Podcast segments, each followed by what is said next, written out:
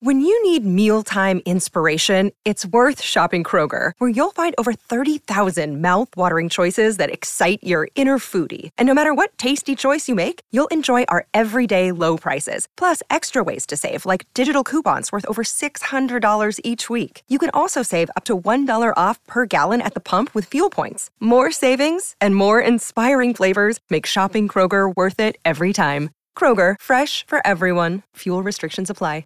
Jewelry isn't a gift you give just once. It's a way to remind your loved one of a beautiful moment every time they see it. Blue Nile can help you find the gift that says how you feel and says it beautifully with expert guidance and a wide assortment of jewelry of the highest quality at the best price. Go to BlueNile.com and experience the convenience of shopping Blue Nile, the original online jeweler since 1999. That's BlueNile.com to find the perfect jewelry gift for any occasion. BlueNile.com.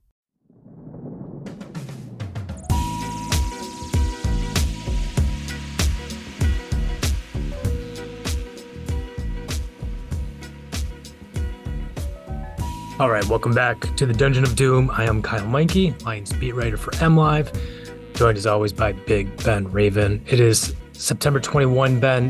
The the sky is falling. The Lions are coming off a yeah, it was it was a tough loss, 37-31 against the Seahawks. Um, now one and one on the season. Tough test coming up this week against Atlanta. Um, open up the mailbag today, and as you could probably expect, a lot of questions about Aaron Glenn's defense. Yeah, no doubt. I mean, I would say this to Lions fans: at least you aren't Bears fans right now, because the sky is falling in Chicago with Oh midweek God. press conferences from the GM. That's not a great sign. But yeah, a lot of questions about Aaron Glenn, a lot of questions about Jahmyr Gibbs, a lot of questions about the mounting injuries in front of a matchup with a team that wants to pound the rock and beat you down physically. Yeah, and, and not to be the bearer of bad news, but they got a Thursday night game next Yeah. week, so the short turnaround, and it's in Green Bay. So kicking off, you know, divisional play, it's an important game, and so if you play some of these guys like Taylor Decker who might be iffy, um, they're not going to have the the you know the rest time that they usually would have to to recover for a big game next week. So that is complicating all these decisions they have to make on guys like Decker and Amon-Ra St. Brown, David Montgomery, and so forth. I, I think they're going to be severely shorthanded on both sides of the ball at a time when, let, let's be frank, the defense is not playing well. Yeah, and it's just what a terrible week to be banged up on defense. I mean, Paschal, Houston, and Gardner Johnson land on injured reserve in the last week, and it's just you know, I mean, they've had their problems with mobile quarterbacks. They've had their problems against the running game before, but like at least against running backs, it's been looking up a little bit this year. But uh, yeah, it's just uh, losing CJ is just. I mean, I know Tracy Walker is a respected starter. He's a guy you can rely on, but like just that that's a tough loss for CJ. He's so active coming up and stopping the run, and that physicality was going to be needed in this and the rest of the games he's going to miss. Again, not to be the bearer of bad news, was but depressing. there's no there's no Kerby Joseph right now. Ben, Oh, we've been out at practice all this week. Just got off the practice field not too long ago. They're down both starting safeties going into a game against Bijan Robinson, um, against Kyle Pitts. I mean, they got. I mean, their skill players are pretty damn good, and um, it's going to be a tough test. Last week was a tough test. The week after, this one's going to be a tough test. It's a, um, you know, the it, listen. They're still one and one. Um, they're in the mud, as Dan Campbell likes to say, and that's where they like to be. This is a team that's been through a lot of adversity, and come out the other end of it in a good place. But there is adversity right now, and they they are being um, tested for sure. The, the the depth you and I have been talking about for months at this point uh, will be uh, tested this week for sure. Yeah, no doubt. With that, let's dive right into the mailbag, Ben. Um, first up, kind of a heavy hitter here from Rod F. I'm hearing people saying Aaron Glenn is terrible. I'm not sure how good he is, but I don't believe that. I guess I, I just felt like I, I chose this question first, Ben, because it's kind of a general jumping off point into the state of the defense. And, and of course, you know, it's under Aaron Glenn's lead. What have you made of the defense through two weeks and the job Aaron Glenn has done? I think people need to realize that the defense, I know it's so easy to see 37 31 shootout, you don't get the ball back in overtime, but man, two of those touchdowns were short field and then the pick six interception too. And I mean, we said it on the post game podcast. Uh, Kenneth Walker opened the game with a 14 yard run, but then I think it was 29 yards on 16 carries. I mean, Charbonnet didn't do much, and Geno Smith. I mean, after last year, I think he ran for 50 yards and a touchdown in this defense. I think he was held to 20 yards too. So I mean, the rush defense is better. What's concerning is the pass rush, both interior and on the edge, and now you're losing bodies up there. So I think that's the problem. And on my first watch, I didn't feel like the Lions blitzed a lot, but watching the game back, they did. And I mean, you look at the PFF stats; they blitzed. They they've had some success with Brian Branch blitzing. Now, if Aaron Glenn doesn't tap back into that some of this week, then I think you can start questioning his adjustments. But I do think the defense has been better than it's getting credit for. I, I think the defense was better than the numbers show. Um, against Seattle, you know, like you said, the short fields with the turnovers and whatnot, and even the the, the failed fourth down mm. near midfield, you gave right. a really good offense, um, short fields to work with, and that's always bad news in the NFL. In Week One, they held Patrick Mahomes to twenty points, and I know you know there's no Kelsey out there, but that's a pretty damn good effort. So there are things to latch onto, and I'm with you. I think the the the progress of the rush defense from inept last year I mean, that game in Carolina was a bloodbath. It was one of the worst performances I've seen in a really long time. It was like 300 and something yards, a team record for the Lions to give up, a team record for the the Panthers to uh, gain on the ground. Um, and that was near the end of last season. And now through two games this year, um, they faced two good offenses and one really good running back in Kenneth Walker. And I think, I mean, they, they've done a really good job. The problem is the pass defense, and most specifically, the pass rush, mm. which is just allowing the quarterbacks too much time uh, to find their man. And um, you know, the the numbers are horrific, and we'll get into some of what's going on with the pass rush with you know with some of these subsequent questions, Ben. But the number that stands out to me more than any other is thirty percent that's the Lions pass rush win rate mm. from the from the defensive line. They're they're winning their battles 30% of the time. That's 30th in the league. Uh, Jacksonville and New Orleans are the only teams that are worse. And so you can scheme up all the blitzes you want, but if your guys aren't winning at the line of scrimmage, you're not going to get home with any kind of consistency. And that's and that's what we're seeing. I mean, the the the rush on listen, Mahomes is his own different animal. And like like that guy is so good. It's yeah. just really hard to knock the Lions for a game where they allowed 20 points. But against Seattle, they hit Geno Smith one time.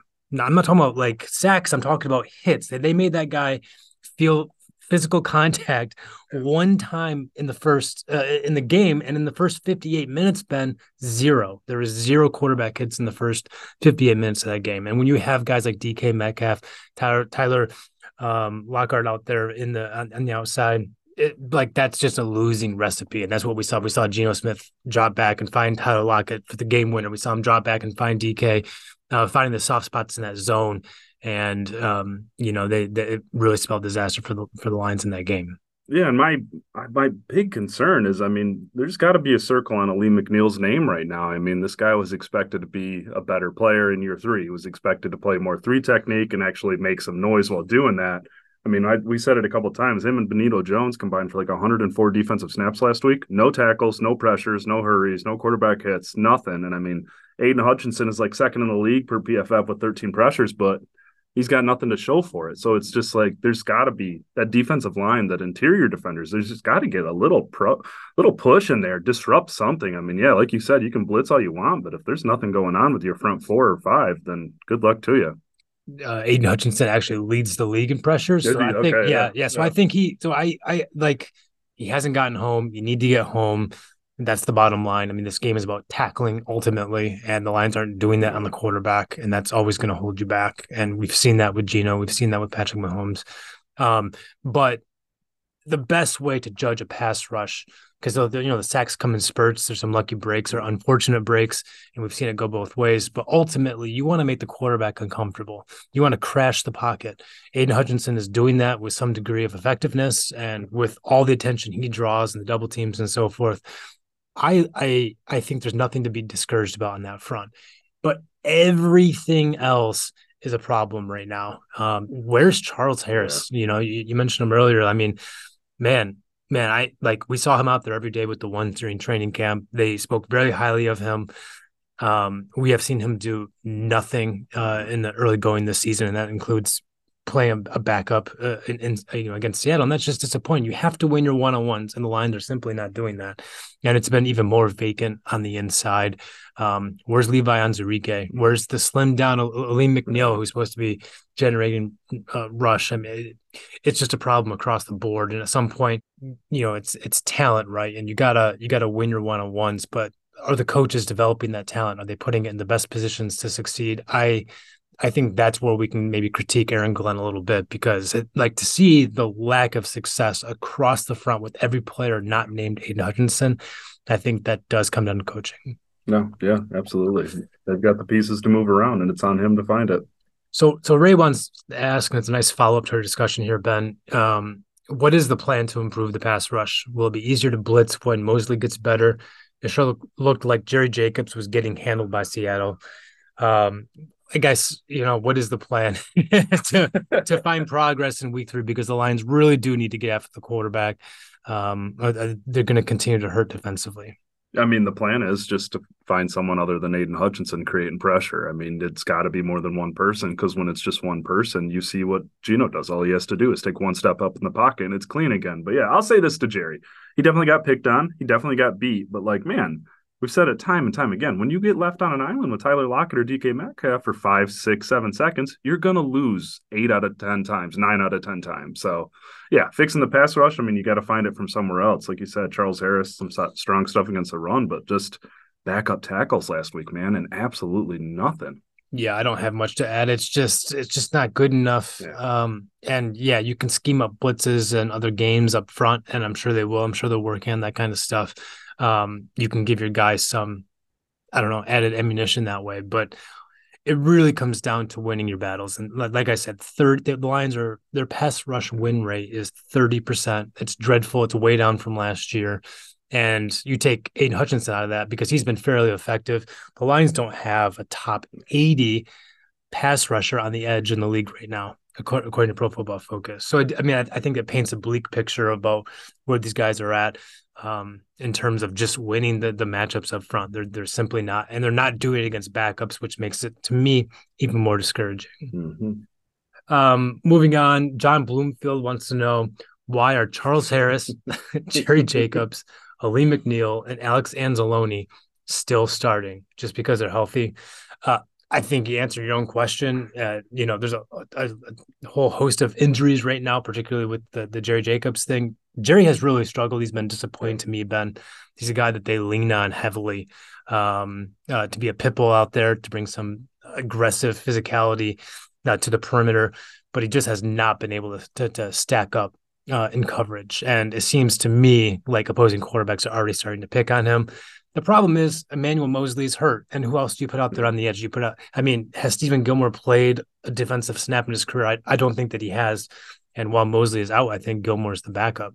So it's just, I, I mean, it's just like Alim McNeill is better than the alternative. Charles Harris, for as bad as he be, is as he's been, who what's the alternative? Josh Paschal's on IR. Uh, yeah, you know, I mean, the, yeah. yeah. and James Houston yeah. on IR. Like these are the these are the backups, and they're on IR.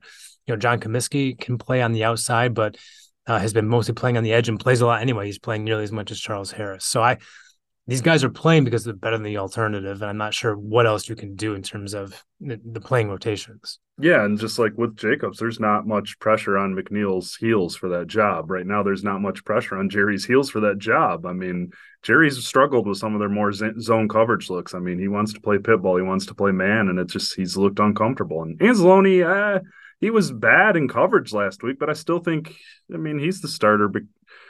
Yeah, that's you've answered your own question there. They are the starters, unquestioned starters right now because they're healthy. There's just it's tough on that side of the ball right now too. Well, with regard to Anzalone, they did play some packages last week mm-hmm. against Seattle that we had not seen before, which was with Jack Campbell and Derrick Barnes both on the field and Alex Anzalone on Alex Anzalone on the sideline. Um, it was just a sub package. I'm not sure how much we'll see that going forward, but if you don't see performance from Anzalone, if you still see more struggles from the linebackers, particularly in pass coverage. Because against the run, they've been okay. Mm-hmm. The Lions' rush defense is doing okay, but they're getting uh, killed right now via the pass. And I don't have the numbers in front of me, but Geno was like 14 out of 14 or something like yeah. that when he was targeting the linebackers. And Anzalone is okay in pass coverage, but just okay. Derrick Barnes has made progress against the pass, I would say, from his first two years in the league, but just that. Yeah, I wouldn't call him good against the pass. At this point, the Lions' best pass covering linebacker might be Jack Campbell, uh, and his playing time is going up, but he, he's a rookie and they're mm-hmm. bringing him along slowly. Yeah, absolutely. It's just and Malcolm Rodriguez isn't going to offer you that much in that territory for sure. But yeah, I, I just think improvement at the linebacker level and coverage is going to have to come through Jack Campbell, just because that's where his ceiling is. And I, I just remember this for sure. Anzalone allowed five catches on five targets in coverage and missed three tackles on the mm-hmm. chase downs. So it was right. definitely a tough week for him. And I mean, unlike the others on that list, he's actually got some potential creepers into his playing time, like you said. It's been a rough week for a lot of guys, and and like we said, there there are uh, long list of injuries they're dealing with right now, including not having either safety on the field, um, which is putting Tracy Walker and uh, uh, out there. Um, Ryan Comic wants to ask the injuries are very worrisome, but that is life in the NFL. I am more concerned with putting our players, mainly our defensive players, in the right positions to succeed. Jerry Jacobs was set up to fail last week with zero adjustments being made throughout the game. Uh, if the Lions continue to stop the run and force third and longs, what do you think is the key to getting off the field? This is another mobile QB this week, so I believe this is a game for the linebackers to really step up. Uh, ben, where do you stand on on on all that? I, I, think there's a lot of truth in what Ryan's asking mm-hmm. about. You know, like every team is dealing with injuries. That's why I kind of scoffed at the whole asterisk thing right. coming out of Kansas City. Like, yeah, the Lions beat the Chiefs when the Chiefs weren't at their best, but the Lions weren't fully healthy either. Jameson Williams has not played a snap this year. I think we easily forget about that. Yeah. Um, they had a couple of guys banged up last week. Taylor Decker didn't play. They're starting left tackle. I mean, this, this is life in the NFL. But what the Lions are dealing with this week, injury wise, is I think more substantial than we're used to seeing. With you know missing two offensive linemen, their top running back, both safeties, um, a couple of edge rushers they put on IR. Um, it's uniquely difficult.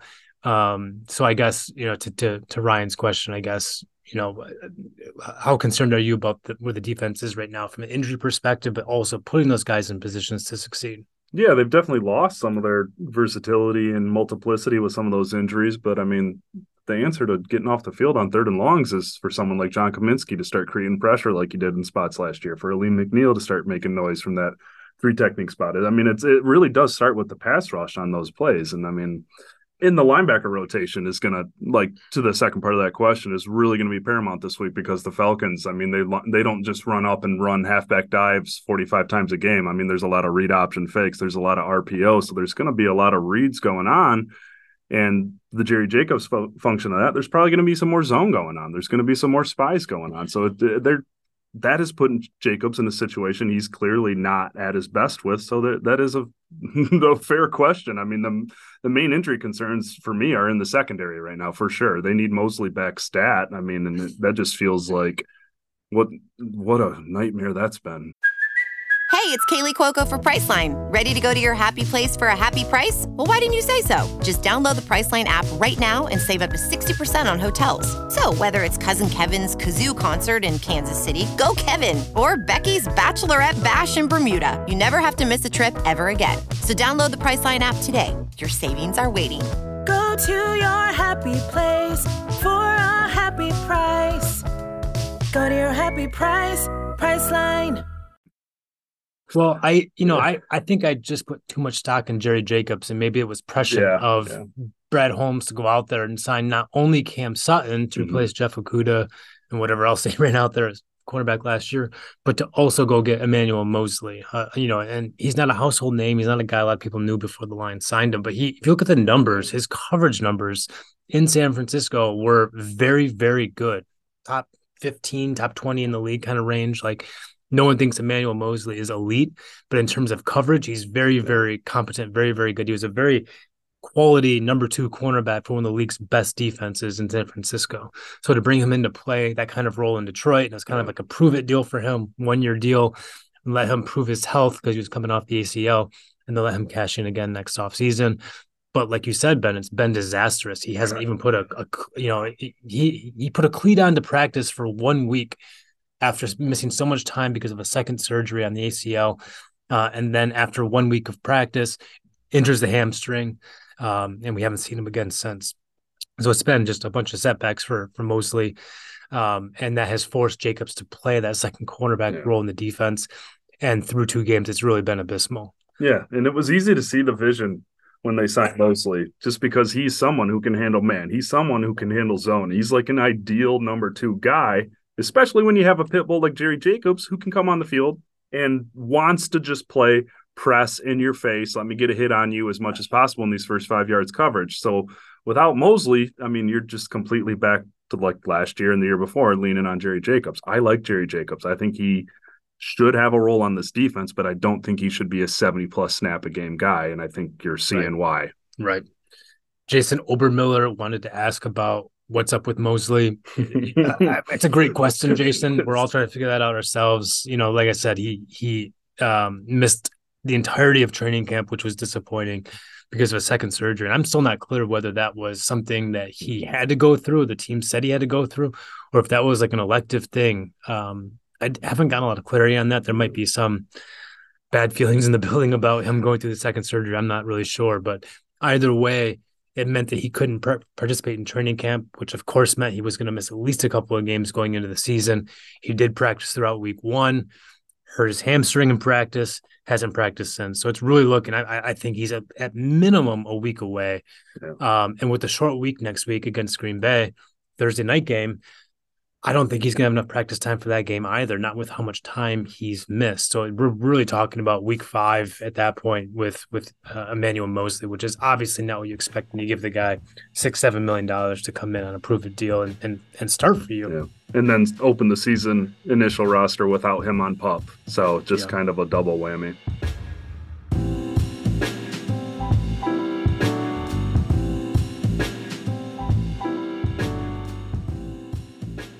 So BL Thornton, let's just um, let's move along. BL Thornton wants to know. We all know the many reasons Lions Nation is freaking the freak out. Nicely done. Uh, what gave you hope from the last game? A, a positive question, Ben. Shifting gears, what gives you maybe some some hope coming out of the loss against Seattle?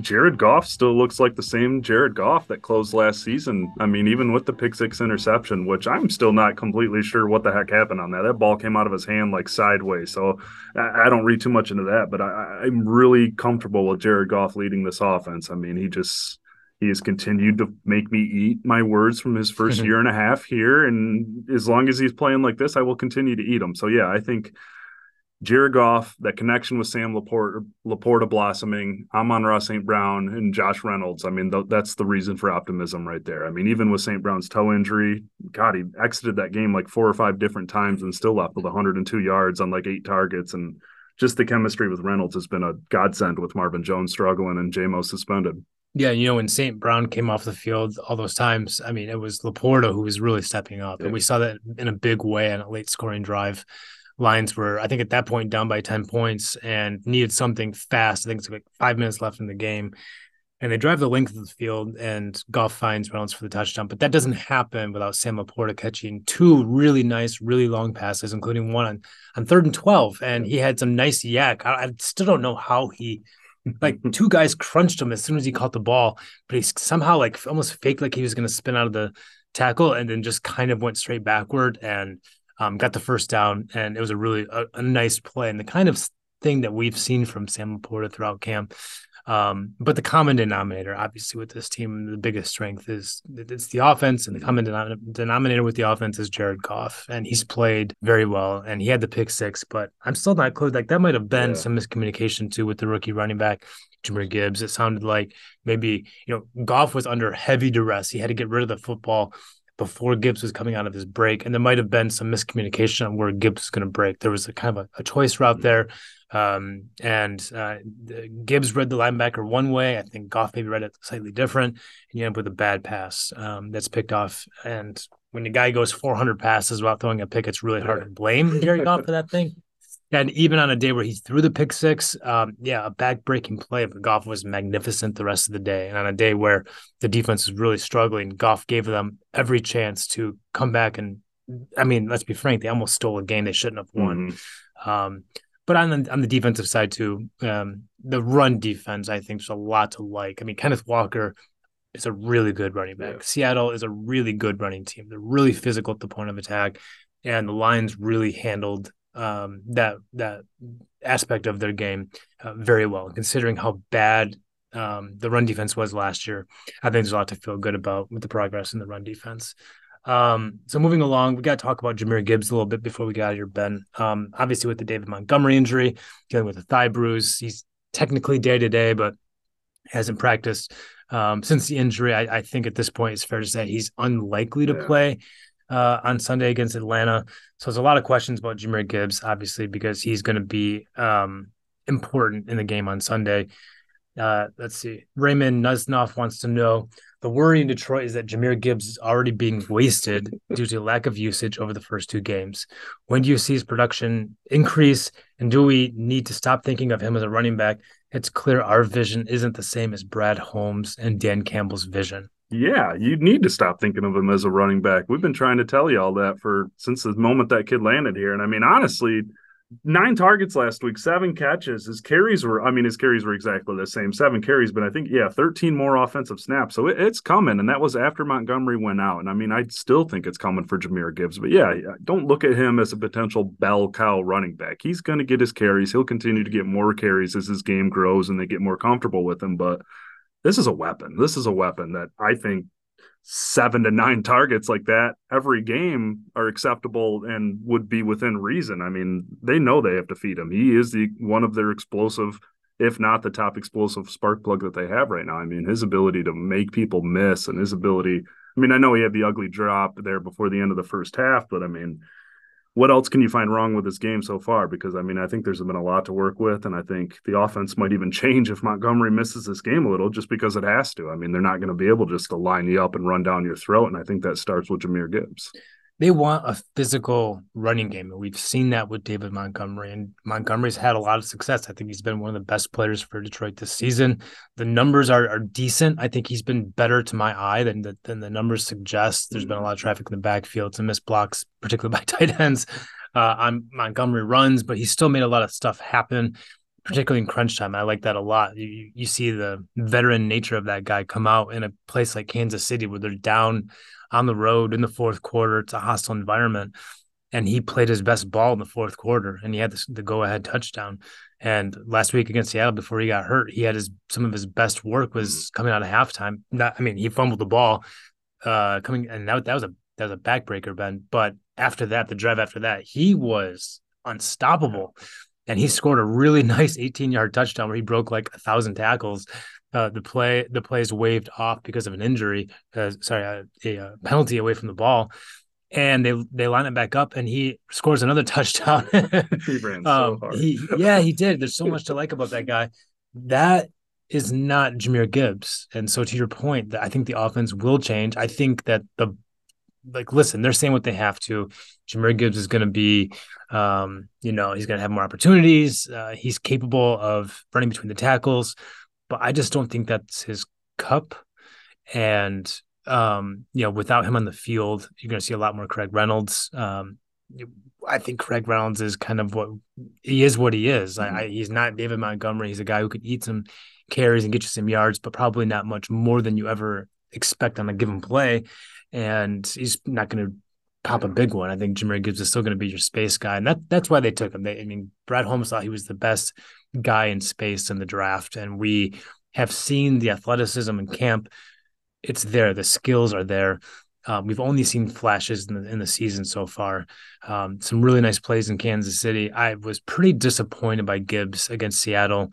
Um, I don't. What are the numbers? Seven carries yeah, for like 17, 17 yards. Yeah. I mean, that's just not it's just not good enough. And even the like, I know he caught like I think seven passes, but they went for like I don't know forty yards or something. Like there's just not the big impact plays that we have come to expect from Gibbs in you know in particular, and and in general, Ben, we take someone twelfth overall.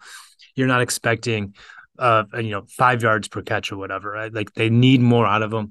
And now with Montgomery hurt, going into a game against a really good offensive team, and a team, by the way, that has Bijan Robinson, the running back they could have had, a guy who can match between the tackles and is. I mean, that tape against Green Bay is obscene. Yeah. It's I mean, rated R, man. Like they, he did some like disgusting things to the Green Bay Packers.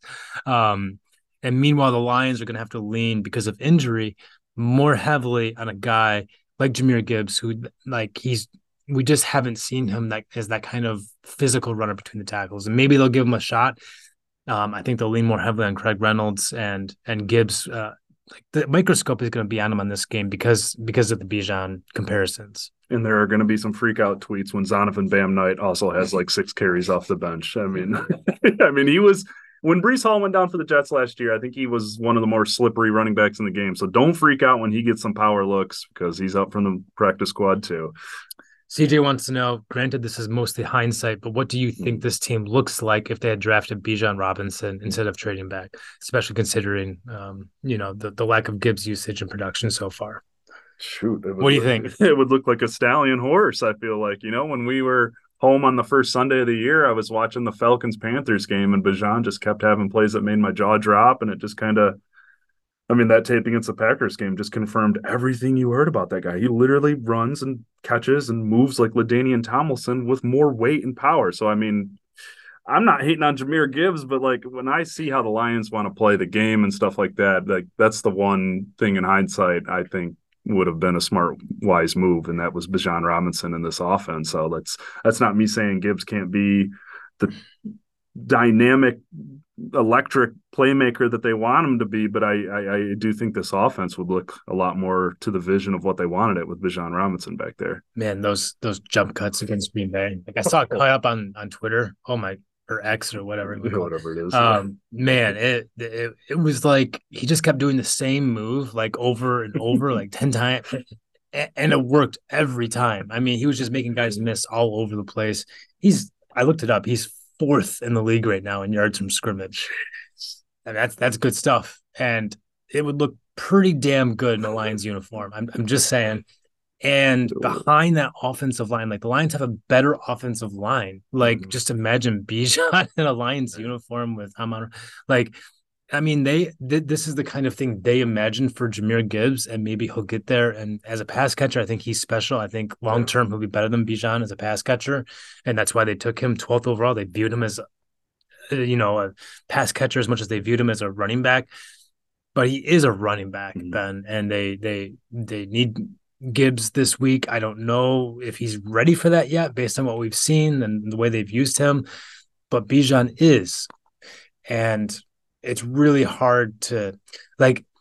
I, I think they have to th- be thinking, man, like what if? Yeah. what the, what, what the questioner asked, because you know it. I understand their calculation for Gibbs. They they already had signed David Montgomery in, in free agency they viewed Gibbs as a better complementary piece to what they already had yeah. with David Montgomery. They they saw Gibbs as the as the electric guy who could catch passes as much as he could run the football. The speed element to what you know what Montgomery can provide is a pounder, but I worry some Ben that that is very short-sighted thinking because ultimately a 12th overall in the draft you want to take or a sixth overall in the draft yeah, you want yeah. to take the best player possible and hmm. that's looking like Bijan right now, and you could have had him, but you they, they I feel like they maybe they they most they almost overthought the situation, and I know they picked up Sam LaPorta in the trade back too, and I think that's a really important element uh, to add. They have Gibbs and Sam LaPorta instead of just Bijan, so I think that the, you know they got better at two positions instead of one, but I do worry that they missed out on a special talent yeah. in Bijan. And the Falcons did the opposite of that thing. The Falcons had a top three rushing attack last season in terms of volume, production, any metric you can look at. And they said, screw it, let's use our top resource on Bijan Robinson. And you're seeing the benefits of that pay off early. we got so many more questions to get to, but I think we're getting called into the locker, room, oh, locker yeah. room here any, any second. So we got to pull the plug. Uh, good stuff, Ben. We'll be we'll be back uh, on Sunday after the Lions Falcons game with our regular post game coverage here on the Dungeon of Doom.